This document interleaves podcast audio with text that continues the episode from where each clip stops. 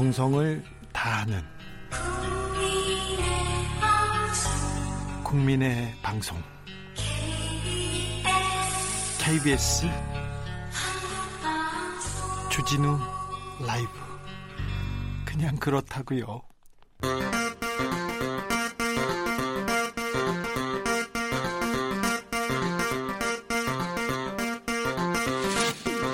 주진우 라이브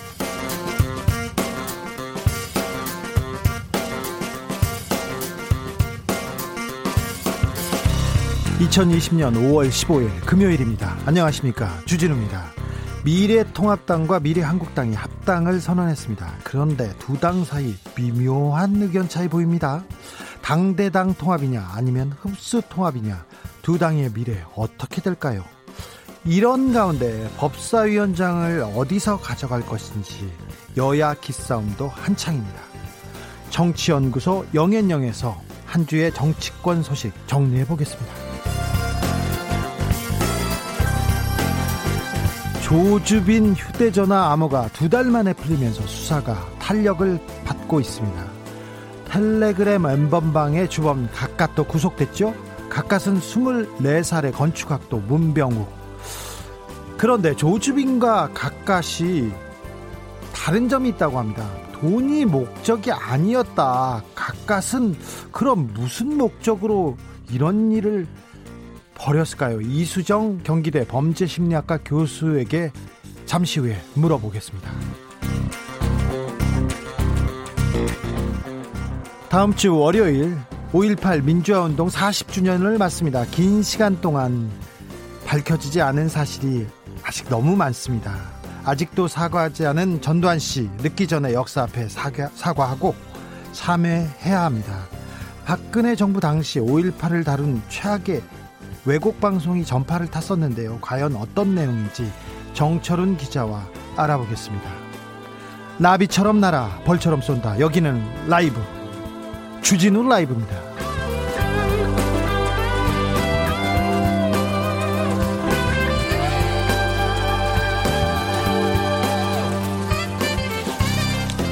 오늘도 자중자애 겸손하고 진정성 있게 여러분과 함께 하겠습니다. 가까은 문형욱입니다. 문형욱이요. 5월 15일 스승의 날입니다. 코로나 시대 스승의 날. 선생님들도 학생들도 얼굴을 못 보고 인사도 못 했습니다. 어, 랜선으로 인터넷으로 인사하는 모습을 보니 안타까웠는데요. 학창 시절 선생님 떠올려 보면 어떤 생각이 제일 먼저 드십니까? 선생님들 별명 한번 떠올려 보세요. 꼭 그런 선생님들이 있어요. 어느 학교에나 있는 별명. 네. 샵 9730 짧은 문자 50원, 기문자 100원입니다. 콩으로 보내시면 무료입니다. 사연 보내주시면 별명 보내주시면 저는 선물로 보답하겠습니다. 유튜브에서 주진우 라이브 검색해서 영상으로도 보십시오. 그럼 시작하겠습니다.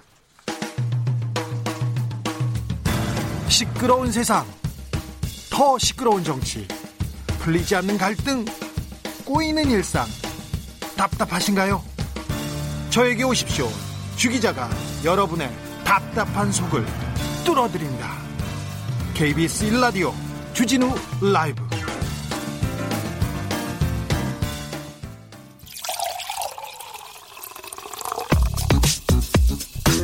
만 가지 뉴스 중 진짜 중요한 뉴스만 쭉 뽑아냈습니다. 주 라이브가 뽑은 오늘의 뉴스 주스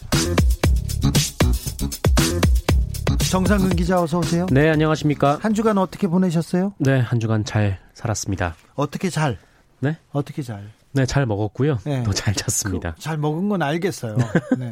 잠은 확실히 잘 느껴지나요? 네. 네. 잠이요? 네. 어, 잠, 네. 머리만 대면 잤습니다. 네. 새벽에 나오시죠? 어, 네, 그렇죠. 새벽에 일어나죠. 새벽에 몇 시쯤 나오십니까? 몇 시부터 일을 하십니까? 어, 일을 시작하는 거는 한 6시 정도부터. 네. 몇 시까지요? 어, 보통 글쎄요. 뭐 날짜마다 다릅니다. 음, 네. 늦게 끝나는 날은 늦게 끝나는 날은 뭐 12시까지 일하죠. 네. 틀면 나와서요. 아유. 아닙니다. 네. 네. 홍대 주점 확진자들의 감염 경로가 파악됐습니다. 네. 어, 이태원에 가지 않은 이 서울 홍대 주점을 방문했다가 코로나19 확진 판정을 받은 20대 일행 5명이 있습니다. 네. 어, 이 사람들이 대체 어디서 감염된 것인가? 뭐 이 부분이 굉장히 좀 어, 궁금증으로 자아냈었는데 네, 걱정이었죠. 네, 그래서 이 홍대 인근에도 혹시 이미 코로나19가 퍼져 있는 건 아닌가 이런 좀 우려도 많이 나왔었습니다. 네. 어, 그런데 오늘 이들의 감염 경로를 찾았습니다. 어, 방역 당국에 따르면 이 홍대 주점의 한 확진자가 이 관악구의 한 코인 노래방에 갔는데요. 어, 이 코인 노래방에 그 이태원 클럽을 방문한 뒤에 화찜, 어, 화찜 판정을 받았던 20세 남성이 다녀갔다. 라고 합니다. 아. 음, 두 사람은 같은 일행은 아니었고요. 어, 이태원 확진자가 노래방을 이용한 뒤에 나갔고 어, 3분 뒤에 어, 이 홍대 일행 중 한 명이 이 방에 들어와서 노래를 한 겁니다. 이 감염 경로를 찾아서 뭐 다행이긴 한데 어, 그런데 이번 일을 통해서 이 노래방을 통한 감염이 확인된 상황입니다. 네, 걱정이네요, 노래방이. 네, 이 젊은 분들 특히 이제 중고등학생 분들도 이 코인 노래방을 많이 이용을 하기 때문에 정말 많이 가더라고요. 네, 그래서 한편으로는 좀 우려가 되는 상황입니다. 어, 실제로 이 노래방 관련 의심 사례가 또 있습니다. 이 도봉구 창일동 소재한 어, 노래방에서도 이태원 클럽발 그 3차 감염이 발생한 것으로 분석이 됐습니다. 어, 역시 그 감염자 그리고 감염이 돼 있던 자 모두 일행이 아닌 이 동일 시간대에 같은 노래방을 이용한 사람들이었는데요. 어, 이 두 팀은 같은 방이 아니었습니다만 어, 이 노래방이 같은 공조 체계로 환기가 이루어졌다라고 합니다. 아. 그래서 이 환기를 통해서 이루어진 것인지 아니면 그냥 오가다가 네, 비말에 의해서 이루어진 것인지 뭐 그 부분에 대해서는 뭐 후자의 가능성이 높다라고 하는데 저, 어쨌든 네 전파력 전염력 전염력이 엄청나네요. 네, 지독합니다. 어, 한편 오늘 방역 당국에 따르면 그 이태원 클럽 관련 확진자가 150명을 넘었다라고 합니다. 아, 이태원 클럽에 직접 간 사람이 90명이었고요. 2, 3차 감염자가 63명이었습니다. 예, 전체 확진자는 어제보다 27명 늘어나서 11,018명, 그리고 격리 해제자는 59명 늘어나서 9,821명이었습니다. 현재 치료를 받고 있는 환자는 937명으로 1000명 어, 밑으로 떨어진 상황입니다. 이번 주말이 정말 중요한 시기입니다. 중요한 고비입니다. 네, 3차 감염, 4차 감염이 드러날 수 있는 시기여서요. 예. 어, 굉장히 당국이 주의 깊게 보고 있습니다. 서울 구치소에서도 확진자가 나왔어요. 그러면 재판도 검찰 수사도 굉장히 차질을 어, 빚을 것으로 보입니다. 네, 맞습니다. 이 확진자가 서울 구치소 교도관입니다. 어, 법무부의 이 교도관 A 씨가 코로나19 확정 판정을 받았고 어, 그와 밀접한 밀접 접촉한 직원 6명은 진단 검사를 한 결과 음성 판정을 받았다고 법무부가 밝혔습니다. 어, 그 외에 접촉자가 직원이 한 17명, 그리고 수용자가 한 254명 등등해서 이 접촉자는 총 271명이 됐는데 어, 수용자 중에서는 이 밀접 접촉자는 없었다라고 합니다. 네. 뭐 어쨌든 그럼에도 불구하고 검사를 모두 실시를 하고요. 어, 여기에는 참고로 조주빈도 포함이 돼 있다라고 합니다. 예. 이 교도관 A 씨는 확진 판정을 받은 친구와 함께 이 경남 창원 결혼식장을 방문하고 또 거기서 숙박을 한 것으로 조사가 됐습니다. 이 A 씨의 친구가 그 이태원 킹클럽을 출입한 이 관악구 확진자와 접촉한 도봉구 확진자가 방문한 이 코인 노래방에 같은 시간 방문한 사람입니다. 아, 노래방 확진자가 킹클럽 확진자와 결혼식 확진자와 이렇게 이렇게 이어지는 거군요. 네, 그렇습니다. 3차 어, 감염 사례인 것이죠. 예. 서울구치소는 관련자들을 격리하고 소독을 했고요. 서울중앙지검은 이날 구속 피의자들 조사를 진행하지 않았습니다. 예. 네, 한편 이 삼성전자 평택공장 증설 현장에서도 확진자가 나왔는데요. 어, 회사 동료 등 53명과 접촉한 것으로 확인이 됐습니다. 이태원 클럽에 방문한 아들로부터 감염된 아버지가 있었어요. 근데 네. 이분이 자가격리 수칙을 위반했네요. 아, 네. 최근 자가격리 수칙 위반이 좀 잇따라 발견되면서 어, 굉장히 좀 문제가 좀 되고 있는데요. 어디 어디 갔어요? 네, 이 60대 남성인데요. 이 자가격리 기간 동안 방역 당국에 거짓말을 하고 일터 그리고 마트 등지를 다녔다라고 합니다. 아니 아픈 사람이 지금 일터 마트에 나갔다고요? 네, 맞습니다. 게다가 또 이 방역 당국이 확인을 했을 때 집에 있다라고 거짓말을 하고 어, 본인이 일을 하고 있는 건설 현장 등지를 다녀왔다라고 합니다. 자가격리 대상인데요. 네, 맞습니다. 자가격리 대상인데 처음에는 음성 판정이 나왔거든요. 근데 네. 이후에 추가 검사를 한 결과 양성 판정이 나왔습니다. 네. 어, 이 사람은 이 친척집, 그러니까 구로구 온수동의 친척집을 방문하기도 했고, 또, 어, 부평구 부평동의 한 병원, 그리고 약국을 방문하기도 했습니다. 그리고 부평구 부계동의 마트를 들렸고요. 어, 그리고 부평구 부계동의 그 문구점에도 잠시 머물렀습니다. 아, 아들은 이태원 클럽에 가지 말라고 말라고 했는데 클럽에 가고 아버지는 자가격리 하라고 하라고 했는데 일터에 가고 마트에 가고 얼마나 큰 피해를 줬는지 아 좀 되돌아보셔야 돼요. 안 됩니다. 네, 이 자가격리 부평, 네. 네, 절대 안 됩니다. 네, 부평구 관계자는 이 남성에 대해서 고발을 검토하고 있다고 밝혔습니다. 네. 어, 피해 보상 영수증을 받을 수도 있는데요. 그런 소장을 받을 수도 있는데 엄청날 거예요. 그러니 자가격리 하라고 하면 당국의 지시를 따라야 됩니다. 그렇지 않으면 구속될 수도 있습니다. 네, 그렇습니다. 예. 코로나19 최일선에 있던 분들이 간호사들입니다. 그래서 간호사들한테 우리가 감사하다는 얘기 몇 번이나 되풀이하곤 했는데 네. 10명 중 7명의 간호사가 부당한 처우를 경험했다고 설문조사에서 말했습니다. 네, 이 대한간호협회가 오늘 이 지난달 27일부터 이달 4일까지 의료기관 종사 간호사 2,490명을 대상으로 설문조사를 실시한 결과를 발표했습니다. 어, 그리고 그 결과 응답자의 72.8%가 부당 처우를 경험했다라고 답을 했다고 합니다. 72.8%나요? 네, 상당히 많은 비율인데 이 예. 부당 처우 중에 또 가장 많은 것이 이 코로나19와 또 관련된 것들이었습니다. 왜요? 어, 그러니까 환자가 감소했다라는 이유로 강제 휴무를 당한 경우가 45.1%로 가장 많았고요. 맞네요. 어, 그리고 또 이것 때문에 개인 연차를 강제로 사용하게 한 것이 40.2%, 어, 그리고 일방적으로 근무 부서를 변경한 것이 25.2%, 무급휴직 처리한 것이 10.8% 순으로 나타났습니다. 무급휴직이요? 네, 그렇습니다. 어, 무급휴직을 강요했다라는 네. 것이죠. 어, 그리고 유급휴직 시 평균 임금의 70%를 지급해야 한다라는 규정이 있음에도 불구하고 이보다 적은 급여를 받은 사례도 뭐 적지만 있었고요. 이 가족 돌봄 휴가를 허용하지 않고 계약을 연장하지 않은 사례도 어, 13%가 있었다라고 합니다. 어, 간호협회는 이번 설문조사에 대해서 이 간호사 부족을 호소하면서 경영의 심각성을 주장해온 의료기관들이 일시적인 어려움에 처하자 이 간호사들을 최우선으로 감원하는 불합리한 행태를 보이고 있다라면서 어, 이런 행태를 방치할 경우 어, 국가적 재난 시 간호사 확보가 불가능해서 국민 안정에 심각한 위협을 초래할 수 있다라고 지적했습니다. 이분들이 이렇게 중요한 일을 한다. 우리 시대의 영웅이라고 계속 우리가 강조하고 있지 않습니까? 네, 그런데 네. 아, 거의 그에 거기에 걸맞는 처우를 해줘야죠 우리 사회가. 특히 병원이요. 병원이 돈을 못 벌고 이런 이렇게 하면 그럴 수도 있겠다고 생각하는데 네. 요새는 어려울 수도 있습니다. 하지만 평상시 잘 벌잖아요 그렇죠. 어, 이 대구 동산병원 같은 경우에는 이 코로나19로 인해서 병원 전체를 비우고 코로나19 환자를 받았는데 어, 지금 아마 이번 달까지는 괜찮은데 뭐 6월부터는 임금 지급이 어려울 수도 있다 이렇게 어려움을 좀 호소를 하고 있는 상황이기도 합니다. 이런 부분에 대해서는 관계 당국이 좀 적극적으로 나서야 된다고 봅니다.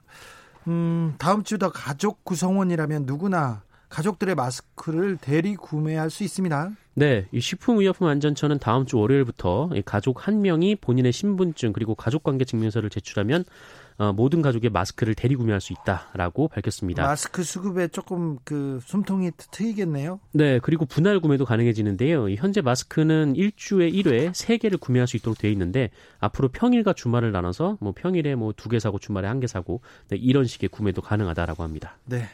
잠겨있던 박사방 조주빈의 휴대전화 비밀번호가 풀렸습니다. 이제서야 풀렸네요. 네, 경찰이 결국 이 조주빈의 휴대전화 한 대의 보안을 뚫었습니다. 어, 조주빈이 감춰왔던 휴대전화 속 내용을 들여다볼 수 있게 된 건데 어, 이에 따라 현재 진행 중인 그 유료 회원 등 관련자 수사에 탄력이 붙을지 주목이 되고 있습니다. 어, 이번에 보안 해제된 휴대전화는 국내 제조업체에서 생산한 기종인데 어, 경찰이 확보한 지 2개월 만에 분석이 가능해졌습니다. 어, 그리고 이와 함께 아이폰도 하나 잠겨 있었는데 어, 이것도 보안 해제 작업을 이어가고 있습니다. 어, 경찰은 조주빈 휴대전화 분석을 통해서 이 유료 회원 등으로 불리는 관여자들에 대한 단서를 수집할 것으로 기대하고 있습니다. 조주빈이 자기 범행에 대해서 전혀 어, 반성하지 않는다는 게 이런 거에서 보입니다. 네, 뭐 본인은 비밀번호라면서 막 얘기를 했는데 그 비밀번호 다 입력해 보니까 다 다른 거였다라고 합니다. 이게 조주빈의 수법입니다. 어떤 사람한테 돈을 받을 때도 네, 다른 얘기를 하고 아, 이 번호였는데 그래서 그래서 어, 그거를 풀려면 그걸 찾으려면 돈이 필요하다. 그래서 돈을 받습니다. 음, 반성의 기미가 좀 안 보입니다. 네, 네. 반성의 기미가 안 보입니다. 좀 그 적극적으로 수사를 좀 진행해야 되는 것 같습니다. 네, 음, 미래 한국당하고 미래 통합당이 통합하기로 했는데 약간 미묘합니다. 둘의 그 입장차가. 네, 뭐 시기, 방법 다 미묘하게 뭔가 다른 얘기가 나오고 있는데 네. 이 원유철 대표는 오늘 MBC 라디오에 출연을 해서 양당 합당에 대해서 법적 절차가 있고 구성원의 의견을 모으는 일이 필요하다라며 어, 민주정당인 만큼 본인 마음대로 할 수 있는 것은 아니다라고 말을 했습니다. 미래 통합당은요. 어, 불쾌감을 드러내고 있는데요. 저, 우리는 뭐 전국위원회만 하면 되고 저쪽도 최고위원회만 하면 된다. 근데 뭘 이렇게 길게 늘어뜨리냐, 막 이런 취지의 얘기를 했습니다. 민주당도 쉽게 빨리 했는데요. 아, 네, 맞습니다. 게다가 또 합당 형태를 놓고도 미묘한 온도차가 있는데 이 원유철 대표는 당대당 얘기를 하고 있고요. 어, 주호영 원내대표는 무조건 즉시 합당이 바람직하다라고 잘라 말했습니다. 알겠습니다. 스쿨존 교통사고로 어, 민식이를 잃은 민식이 부모님들이 더 애통해하고 있습니다. 유튜버들이 계속 명예훼손을 한다면서 좀 고통스러워하고 있습니다. 네, 이 고 김민식 군 사고를 계기로 스쿨존에서의 안전 운전 의무 부주의로 발생하는 이 어린이 사망 상해 사고에 가해자의 처벌을 강화하는 내용의 민식이법이 제정이 됐는데 네. 그 후에 뭐 과실 처벌이 과하다라는 의견이 나오면서 뭐 논란이 이어지고 있습니다. 논란이 계속되고 있습니다. 근데 이 논란과는 별개로 지금 민식이 부모님의 사생활을 한 유튜버가 이 무분별하게 폭로하고 왜곡을 하고 있는데 유튜버는 뭐 민식이 교통사고의 가해자의 지인과 통화를 했다라면서 민식이 부모님이 사고 가해자 보험사에 7억 원을 요구했다 이런 주장을 했고요.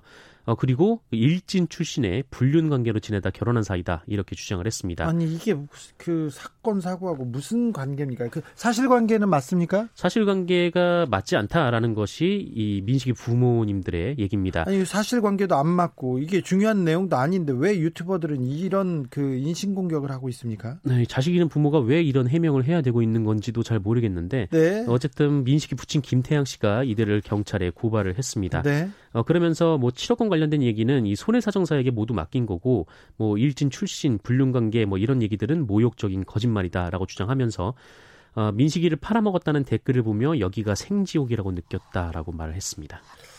아이를 잃은 부모한테 어? 사람들이 뒤에서 이런 얘기를 하고 있습니다. 얼마나 좀 잔인한지, 얼마나 비윤리적인지, 인격까지도 따지지 않겠습니다. 네, 법이 마음에 안 들면 법 얘기만 했으면 좋겠습니다. 그러게요. 네. 안타까운 뉴스로 여기에서까지 하겠습니다. 네. 지금까지 주스 정상근 기자 함께했습니다. 감사합니다. 고맙습니다. 5867님 어느 학교나 교련 선생 중에 개슈타포 있습니다. 악마의 교련 선생. 교련이 사라진 지 좀 오래됐어요. 그런데 아무튼 개슈타포 있어요. 9247님 개슈타포 우리 학교에도 있어요. 교련 및 학생 주임은 이런 이름이 많았어요. 그러게요. 왜 교련 선생님들은 와가지고 어 군기를 잡는다. 아니 학생들한테 군기를 잡는데 그리고 꼭 그 이렇게 몽둥이를 데려와가지고 때리면서 얘기하는 그런 선생님들이 있습니다. 그래도 뭐 선생님들 사랑합니다. 저는 네 3313님 불타는 고구마 어디나 있습니다. 홍당무 있습니다. 중학교 때 체육 선생님이셨는데 외모, 행동, 목소리까지 마구마구 연상이 돼요. 목소리까지 불타는 고구마 연상은 안 되는데 아무튼 뭐, 고구마 있어요. 6621님, 저는 현직 교사입니다. 일과 마치고 퇴근합니다. 수업 영상 촬영해서 EBS 업로드하고 잘 마무리한 하루입니다. 제 별명은 곰돌이푸입니다. 방송 고맙습니다. 곰돌이푸 어디나 있습니다. 정상근 기자 학교 갔으면 곰돌이푸 바로 됐습니다. 같이 갑시다님. 교련이 뭐예요? 전 20살이라서요. 예, 저도 잘 몰라요. 저도 잘 모르는데 옛날에 교련이라는 게 있었어요. 7392님, 고교 국어 선생님 별명이 5분 전이었습니다. 항상 심오한 표정으로 고개를 옆으로 갸우뚱하셔서 인기짱, 실력짱, 열정짱 선생님이셨는데 그립습니다. 국어 선생님, 여고 국어 선생님들은 다 인기가 있었던 거 아닌지 거의 우상화되지 않았나 그런 생각해 보는데 아닌가요? 7477님, 저희의 별명은 제 별명은 모시 적삼입니다. 아, 선생님이시구나. 적삼은 한복 게 위도신데 교사 퇴직자인데 거의 매일 한복을 입었으며 특별히 여름에 모시옷을 즐겨 입어서 얻은 별명입니다. 저는 별명을 좋게 생각합니다. 감사합니다. 네. 좋게 생각하신다는 말에 학생들이 별로 안 좋게 생각했구나. 꼭 어, 개량 한복 입고 오시는 선생님들이 있었는데 전교조 선생님이고 굉장히 바르시고 좋은 선생님들이 많았어요. 근데 그런 분들이 가끔 개량 한복 입고 오면 저 선생님 패션이 조금 좀 구려요. 어, 그게 그런 얘기 해도 되나요? 그런 얘기를 했다가 선생님한테 혼냈던, 혼났던 기억이 있는데, 훌륭한 선생님들 중에 뭐, 한복 입고 오신 분들 많았습니다. 아, 그렇게 조금 다양하게, 조금 다양성을 보여주는 것도 좋지 않았나, 이렇게 생각해 봅니다. 아직까지 저희 선생님이 저를 가르쳤던 선생님들의 문자는 없습니다. 그래서 지금 제가 안심하면서 하고 있습니다. 6057님입니다. 스승의 날 엄마가 손수 송편을 만들어 자취하는 여선생님 갖다 드리라 주셨는데 엄청 좋아하셨어요. 45년 전 모든 선생님들 은혜에 감사합니다. 덕분에 잘 컸습니다. 아이고 훌륭합니다. 선생님이 부모님 다음에는 그 인격 형성에 굉장히 큰 영향을 주는 것 같아요. 그래서 아, 스승의 은혜에 대해서 오늘 또 생각해보고 감사하게 생각합니다. 6897님, 전주에 살고 있고 정치에 관심이 많은 예비 중학생입니다. 휴. 우리 학교 선생님은 아닙니다. 학교 가고 싶어요. 아, 예, 중학생인데 예비 중학생이면 중학교 이제 입학생이야. 아이고 담임 선생님 한 번도 못 만났어요. 아버지가 매일 들으라고 해서 듣고 있습니다. 아버님이 훌륭하시구나. 일요일에 광주에 갑니다. 5.18 40주년입니다. 그리고 주진우 라이브 통해 많은 정치를 배우고 있습니다. 치킨 주세요. 네. 치킨이 지금 없는데 뭐라도 주긴 줘야 되겠습니다. 네. 학교도 가야 되고 이렇게 훌륭한 부모님 앞에서 이렇게 산 교육 받고 있는데 네. 드려야죠. 뭔가는 드리겠습니다. 주진우 라이브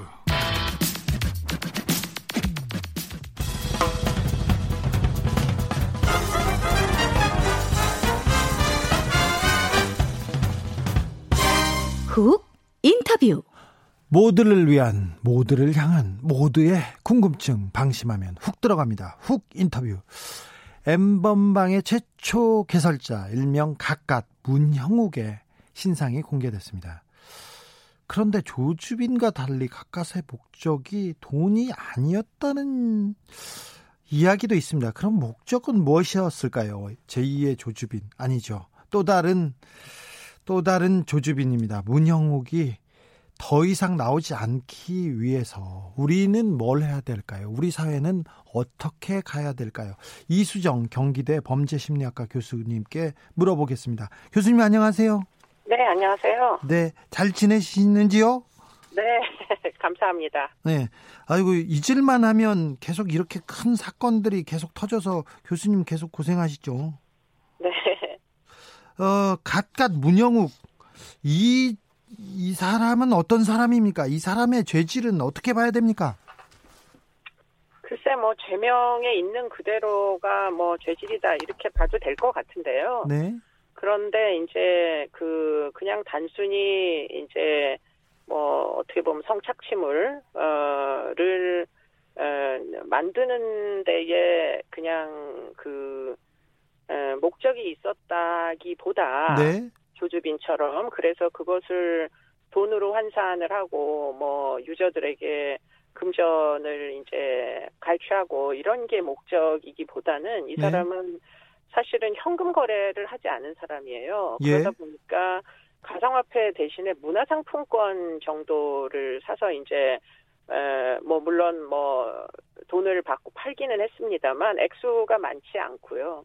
그러면 왜 그러면 돈이 목적이 아닌 일을 이렇게까지 피해자가 수십 명인데 이렇게 했느냐 하고 생각을 해보면 결국에는 이제 피해자들의 개인 정보를 빼내 가지고 결국 어 착취하는 과정에서 느끼는 뭐 지배 욕구 같은 데에 심취했던 거 아니냐 이런 이제 추정을 해볼 수가 있는 것이죠. 그렇기 예. 때문에 어 뭐 오랜 동안 이제 온라인 사기 등을 했던 조주빈하고는 조금 약간 양상이 다르다. 범행의 근본적인 동기가 좀 차이가 있을 수 있다. 이렇게는 보입니다. 예.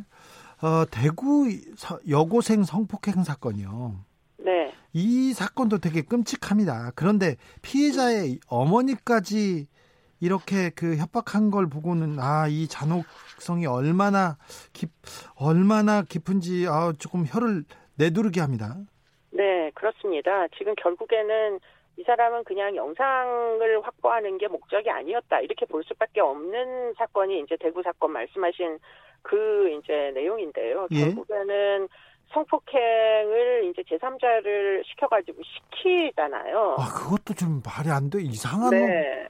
그러면서 이제 획득된 뭐 영상을 심지어는 피해자의 어머니에게까지 보내면서 결국 이제 피해자를 협박하기에 그래서 결국에는 이제 뭐 소위 내 노예다 이런 식으로 이제 표현을 하면서 호객행위 비슷한 걸 온라인에서 사실 했다는 거예요. 예.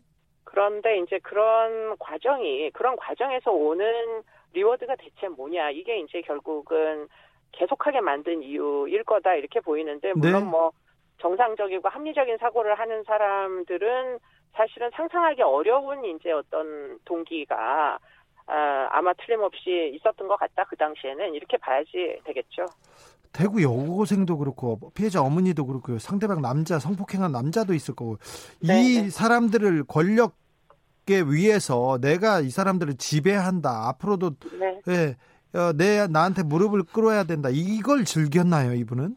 그렇게 보는 게 맞을 것 같고요. 그러면 도대체 이렇게 인성이 파괴된 이유는 뭐냐? 이걸 사실은 주목해야 된다고 예. 저는 개인적으로 생각이 드는 게 예, 지금 사실은 이 사건에 꽤 많은 이제 10대 때부터 뭐 비슷한 문제에 노출이 된 아직은 10대인 또는 20대 초반인 이런 이제 젊은 친구들이 사실은 지금 사건에 깊숙이 연루돼 있잖아요. 예. 이 친구들이 이제 에, 생각하는 세상이 이게 이제 우리가 일반적으로 생각하는 세상 규범 우리가 일반적으로 받아들이는 규범이 적용되는 세상이냐 아니냐 이 부분에서 상당히 괴리가 돼 있다 이런 생각을 갖게 됩니다. 네, 이들은 어릴 때부터 스마트폰을 거의 굉장히 뭐 어린 어, 영아 시절부터 아마 가지고 있었을 가능성이 굉장히 높고요. 그 안에서 결국은 게임이나 또는 뭐 게임 속에 있는 생명체가 아닌 캐릭터들과 결국엔 인터랙션을 하는 걸 그걸 세상이라고 여기면서 성장을 해오다 보니까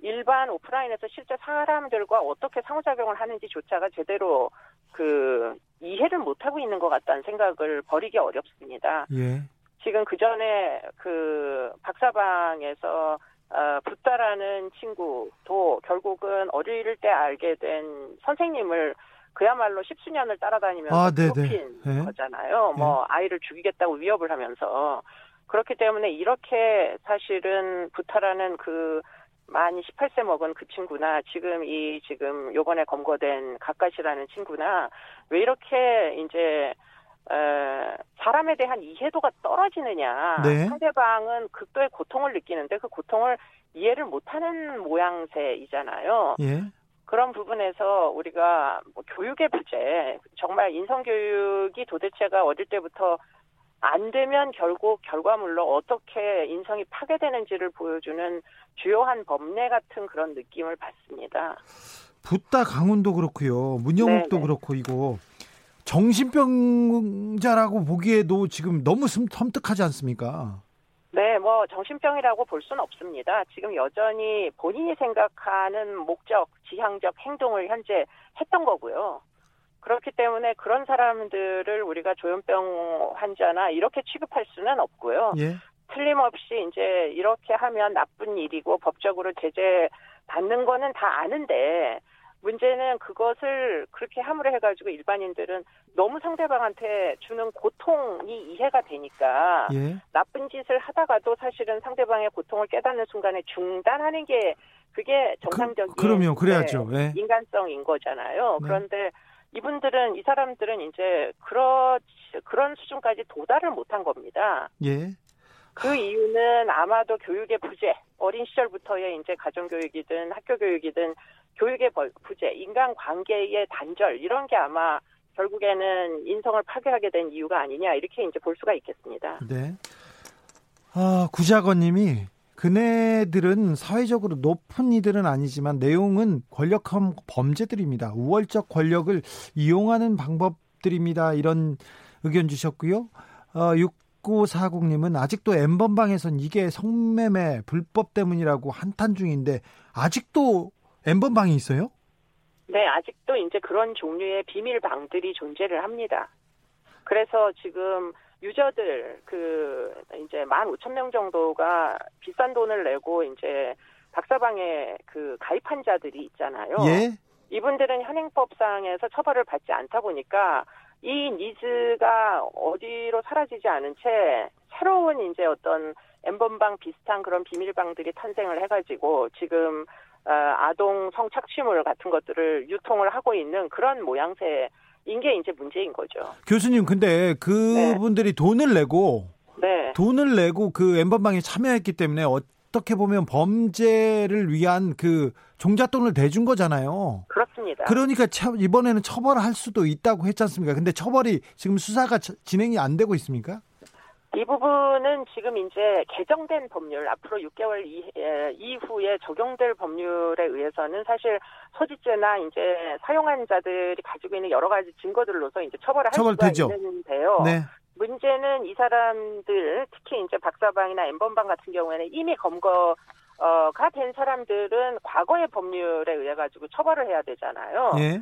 그런데 그 지금까지 이제 적용되는 법률은 소지 단순 소지죄나 네. 뭐 보기만 한 스트리밍이다 보니까 처벌 안 했죠.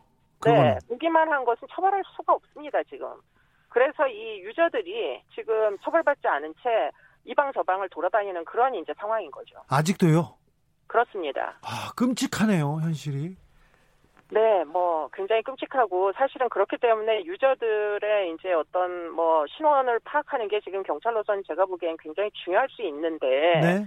그런데 어쨌든 현행법으로 제재하지 않는 이제 그 행위에 대해 가지고 경찰이 개인 정보를 확보하는 게 사실은 좀 굉장히 좀 불법성이라는 게 있기 때문에 경찰도 지금 상당히 고민에 빠져 있는 것으로 보입니다. 범죄자들입니다. 범죄를 만들게 부추기고 뒤에서 돈을 댄 사람들인데 이 사람들이 지금도 그 엠번방에서 배회하고 있다니 또 다른 범죄를 그 지켜보거나 아니면 종용하고 있다니 진짜 끔찍합니다 현실이. 네, 네. 어, 교수님 가정교육 얘기하셔서 제가 네. 하나 더 묻겠습니다. 세계 네. 최대 아동 척 성착취 사이트를 우리나라 사람이 운영했대요. 손정우 씨가. 그래서 네, 네, 네. 미국으로 인도를 인도 절차를 밟고 있는데 갑자기 네. 아버지가 아버지가 네. 미국으로는 못 보내겠다. 못 보내겠다 하면서 여기저기 호소하다가 이제 고소했습니다. 국민들한 저기 아들을요. 아들을요. 이거는 이 행태는 어떻게 봐야 됩니까? 그러니까 뭐 미국 같은 경우에 이제 테러 같은 것들을 막기 위해 가지고 뭐, 어, 그 자금을 세탁하는 게 굉장히 엄벌입니다. 네. 그렇기 때문에 이 지금 이들이 한 게 범죄 수익을 뭐 대부분 가상화폐로 이제 다 은닉하고 막 이런 종류의 사실 뭐 돈 세탁 같은 것들을 했거든요. 그렇기 때문에 만약에 지금 이 손 씨가 미국으로 가면 굉장히 중형을 사실 받게 됩니다. 이렇게 네. 되면 그러니까 그걸 막기 위해 가지고 지금 똑같은 죄명으로 한국 검찰에다가 고소를 하면은 그러면 한국에서 처벌을 일단은 받게 되면 같은 범죄로 이제 그 송환을 해달라 이게 사실은 타당성을 잃어버리게 되잖아요. 예. 그래서 그걸 목적으로 지금 아들을 뭐 검찰에다가 고소를 하는 그런 이제 내용인 것으로 보입니다. 그런데 교수님 그러면 어, 어그 손성우 씨는 어떻게 될 가능성이 큽니까? 제가 볼 때는 송환을 그 과연 할 수 있을지 예.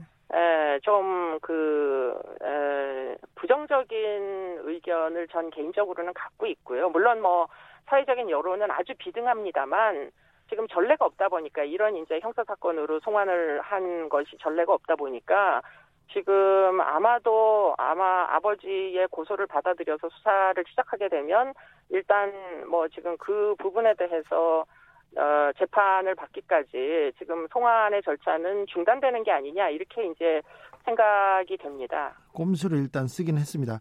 네. 네. 손 손정호 씨 아버지가 네. 이런 얘기를 했습니다. 천성이 약한 아이는 아니었고 강도 살인을 한 것도 아니지 않느냐 이런 얘기를 하는데 아, 아 지금 그렇게 말씀하시면 안 되는 게 이게 사실은 피해자는 거의 뭐 사회생활을 도저히 할 수 없을 정도의 극도의 공포 속에서 나머지 인생을 살아야 될 개연성이 굉장히 높습니다. 물론 회복을 위해서 최선을 다 해야 되겠지만 이 범죄는 상상하기보다 피해자들이 느끼는 고통은 뭐 수십 배이기 때문에 네. 그렇기 때문에 지금 그 손 씨의 아버님이 이렇게 말씀하시는 건 매우 부적절하다. 아들도 죄의식을 못 느끼지만 심지어는 그런 이제 나쁜 범죄를 저지른 아버지까지 이렇게 말씀을 하시면 사실은 피해자들은 도대체가 어떻게 이제 그 사건을 바, 바라봐야 되느냐. 뭐 손실은 유달리 또 처벌 수위도 낮았잖아요. 예, 예. 그러니까 참 그 정의가 실현되기가 무지하게 어렵구나. 피해 회복은 물론이고 이런 생각을 갖게 만드는 그런 발언이신 거죠. 네. 지금도 정말 그 굉장히 고통을 받고 있는 피해자가 있을 거예요. 그런데 어, 범죄 피해를 입었다는 것 자체 때문에 손가락질을 받거나 신분 노출 우려로 신고를 망설이는 분들이 좀 있을 것 같은데 그분들에게 마지막으로 한마디 해주십시오. 네, 지금 이제 과거에 뭐 유례 없이 지금 피해자 지원을 하기로 국가에서 이제 나섰고요. 정부에서 지금 여러 가지 정책들을 집행을 하고 있습니다. 그렇기 때문에 꼭 두려워하지 마시고 피해자 이제 그 여성인권진흥원의 그 삭제 서비스부터 심리 치료까지 다 해줄 수 있게 되어 있거든요. 그렇기 때문에 꼭 발고하시고 꼭 지원 받으시고 그리고는 이 이제 범죄 피해는 사실은 결국에는 극복이 될 수가 있습니다. 그렇기 때문에 스스로 너무 지레 겁먹고 아무런 액션을 취하지 않다가 점점 이제 부적응이 심화돼서 극단적인 생각을 하시지 마시고 꼭 도움을 좀 요청해 주셨으면 좋겠습니다. 네. 고생 많으신데 더 고생해 주십시오. 네, 감사합니다. 네. 지금까지 이수정 경기대 범죄심리학과 교수였습니다. 감사합니다.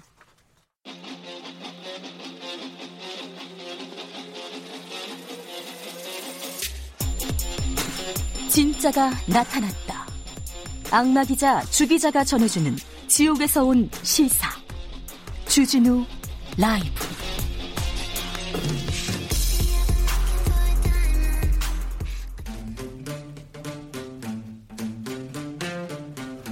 청년이 보고 듣고 느끼는 요즘 우리 사회 그것이 궁금하다.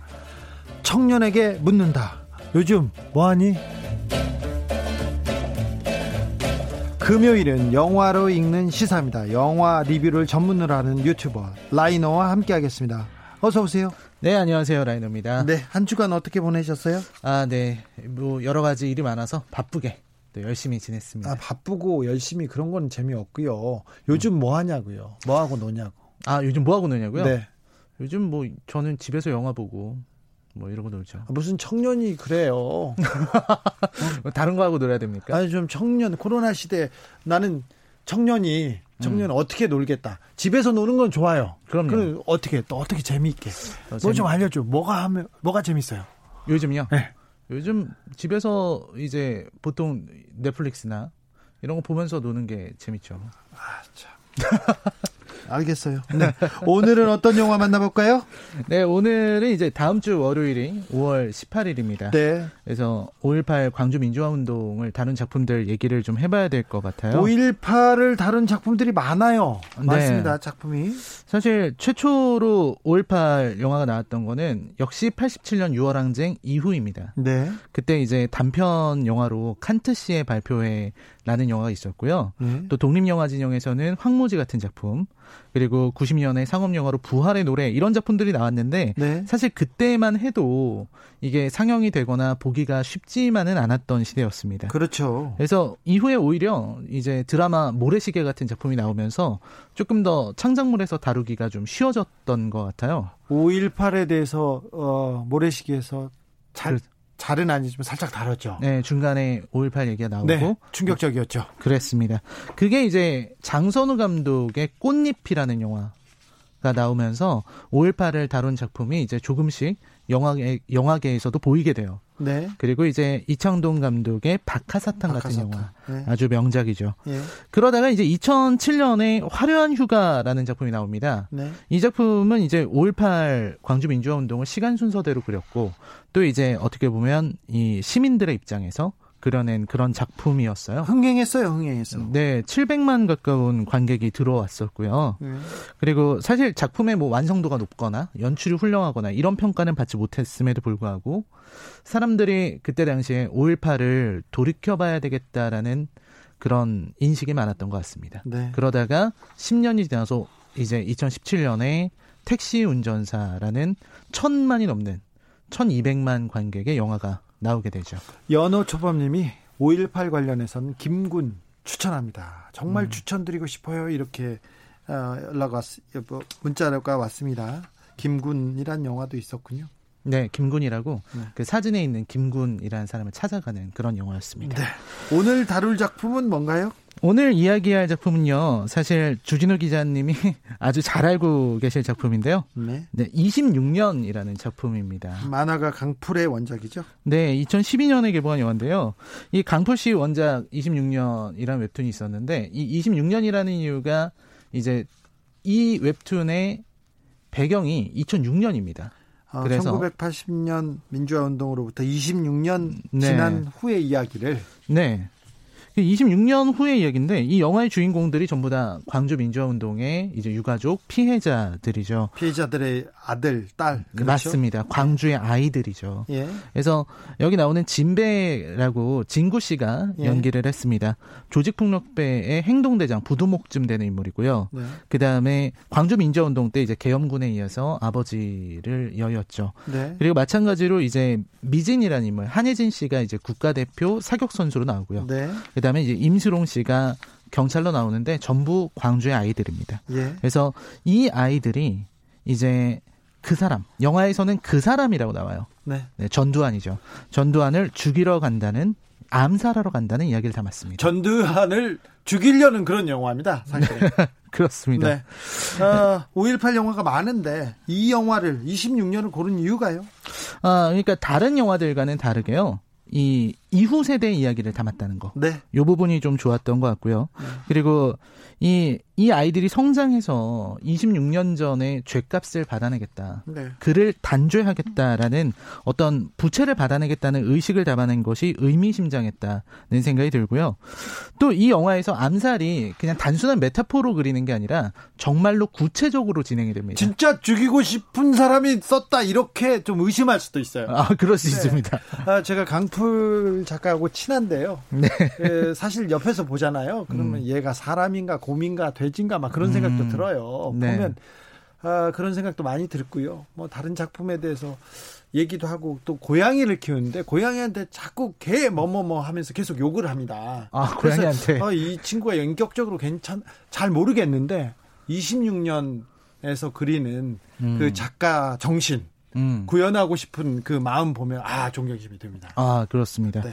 그래서 이게 사실 1차, 2차, 3차까지 암살 시도를 하는데 실패했죠. 예, 다 실패합니다. 1차는 이제 그 진배가 네. 진구 씨가 이제 자기 동생 데리고 야 가자 했는데 안 되고 2차에서는 이제 미진이 공기총으로 네. 암살 시도를 합니다. 차에다? 대고 네. 어, 하는데 방탄유리라서 안 뚫리고요. 네. 그래서 대고 쏠려 그러는데 너무 이 출, 출력을 높이다가 터져버리죠. 네. 그러다가 이제 3차에서 이제 이경영 씨가 대기업 회장으로 나오는데요. 이 이경영 씨는 원래 그, 어, 전두환 밑에서, 그 사람 밑에서, 어, 부역자였어요. 네. 그 부역자가 이제, 어, 죄의식을 갖고 있었던 거죠.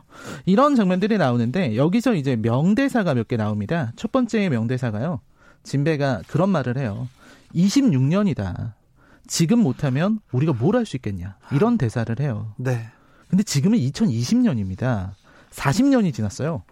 40년이 지났는데 뭐가 바뀌었나 이렇게 물을 수밖에 없는 거죠. 뭐 하나 바, 바뀌지 않았고요. 뭐 하나 밝혀지지도 않았습니다. 네. 뭐 전두환 지금도 골프 치고 다니고 네. 그리고 법정에 나와서 잘못 없다고 하잖아요. 네. 또 이제 이순자 씨는 자기 남편이 대한민국 민주주의 아버지래요. 그렇죠. 네. 이게 지금 대한민국의 현실이고 그리고 광주 민주화 운동 40년의 현실이라는 겁니다. 전두환 씨는 강남에서 건강의 화신으로 추앙받고 있어요. 화신이십니까? 근데 얼굴이 또 피부도 좋다고 빰, 펴- 아. 평평해가지고 그래서 강남에서 전두환이 못 먹는다. 전두환 씨가 아 죄송합니다. 아 강남에서는 강남의 일부 몰지각한 사람들은 전두환 씨가 뭐 먹는다. 전두환 씨가 피부 관리를 위해서 뭐 한다. 이순자 씨가 뭐 먹는다. 그게 굉장히 중요한 아, 유행 아 이템이었어요. 아, 그렇군요. 네. 어, 그런데 이 영화 만드 전두환 씨를 죽이겠다는 암살하겠다는 그런 영화이기 때문에 처음에 만들어질 때부터 우여곡절이 많았어요. 음. 돈그 투자가 안 돼 가지고요. 네. 투자가 안 됐는데 어, 이 만화 재밌고 이 영화 재밌는데 왜 안 안 되지? 그렇게 생각한 가수 이승환 씨가 음. 갑자기 자기가 투자하겠다고 음. 이 영화가 뭘 그게 뭘 의미하는지 잘 몰랐을지도 몰라요. 근데 자기가 투자하겠다고 1호 투자자로 돈을 냅니다. 그리고 음. 영화가 개봉 그래서 시민들이 국민들이 돈을 모아줘서 겨우 영화가 만들고 개봉을 했는데 개봉을 했는데 어 감독도 영화 배우들도 아무도 저 홍보를 안 해요. 그래가지고 강풀하고 이승원하고 둘이 손잡고 다니면서 저기 홍보를 하라고 다녔습니다. 음. 그랬었죠. 아, 네. 뭐 워낙 기자님이 옆에서 보시면서 더 잘 아실 것 같은데 말씀하신 대로 이제 펀딩 과정에서 어려움이 있어서 이승환 씨, 윤도현 씨 이런 분들이 활약을 하셨고. 예. 네. 그리고 이제 그 사실 2012년 대선 전에 개봉해야겠다는 조급함이 있었던 것 같아요. 네. 그래서 그때 영화의 완성도를 어쩔 수 없이 좀 낮췄던 부분이 좀 있었습니다. 그런가요? 2012년 개봉하고 나서 얼마 후에 대선이 있었습니다. 다 아시다시피 박근혜 대통령이 당선이 되면서 어, 개봉관에서 단체 관람을 하던 관객들이 단체로 오열했다고 합니다.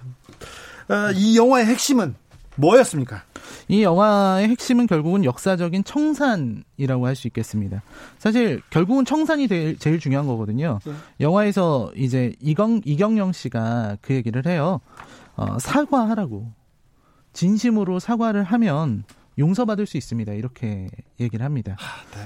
그 글쎄, 말이 지금 네. 40년이 지난 지금도 먹먹하게 울려오네요. 네, 글쎄 뭐 용서를 하는 거야 뭐 그때 민주운동을 겪었던 사람들의 몫이니까 확신을 할 수는 없는데 사과는 필요한 거죠. 네.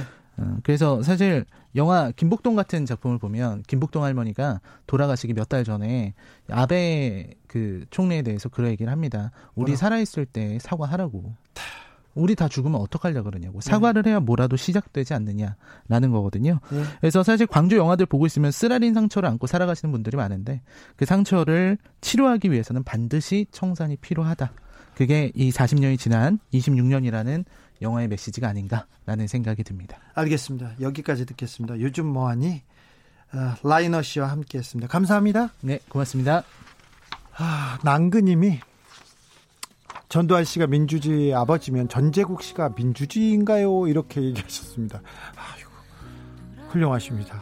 탁월하십니다. 6663님, 우리 시대의 헝클어진 역사는 우리가 꼭 풀어 놓아야 합니다. 우리 후손들이 풀게 해서는 절대 안 됩니다. 이렇게 의견 주셨습니다. 이바디의 끝나지 않은 이야기 들으면서 주진우 라이브 1부 마무리하겠습니다. 저는 6시에 2부에서 다시 돌아오겠습니다. 이 모든 걸 밀고 솟아오를 듯한 기분 이길 호흡 소리를 참으며